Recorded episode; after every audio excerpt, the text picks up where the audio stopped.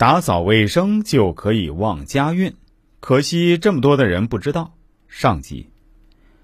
在中国，打扫的智慧源远流长，譬如妇女的妇字的繁体字就是女人手持一把笤帚，而直到今天，在许多地方端午节的风俗仍然是为小孩子们缝荷包、扎彩线，并且把一把小笤帚，从小培养孩子们热爱劳动和有条理的心。以屋不扫，何以扫天下？一个小小的扫字，甚至可以成为打天下的寄托与希冀。但你知道吗？打扫可以旺家的。要知道，你的房间就像你自己。哈佛商学院曾经多年的研究发现一个现象：幸福感强的成功人士往往居家环境十分干净整洁，而不幸的人们通常生活在凌乱肮脏中。由小家及大家，一个成功的企业往往窗明几净，反之，一个濒临破产的企业一定有肮脏的角落。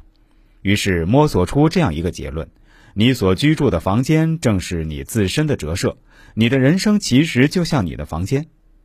此语一出，举世哗然，有不置可否的，有跌足顿悟的。但越来越多的人，从公司总裁到家庭主妇，纷纷成为拥护者。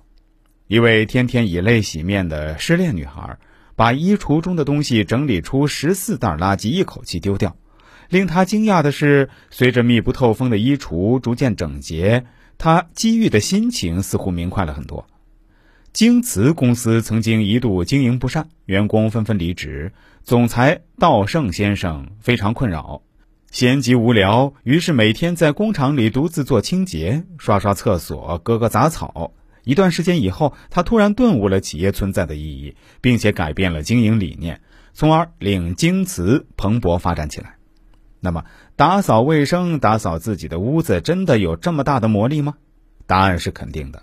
的确，扫除看似一场简单的体力劳作，实则内蕴深沉的人生智慧。通过打扫，我们可以放下高傲，学会谦卑，在忘我的工作中发现自己。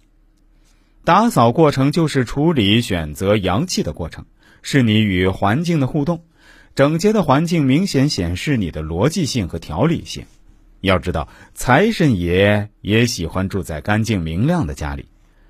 假如你去旅游，有两个朋友热情邀请你住他家，一个朋友的家干净明亮整洁，一个朋友的家脏乱臭，你选择住谁家？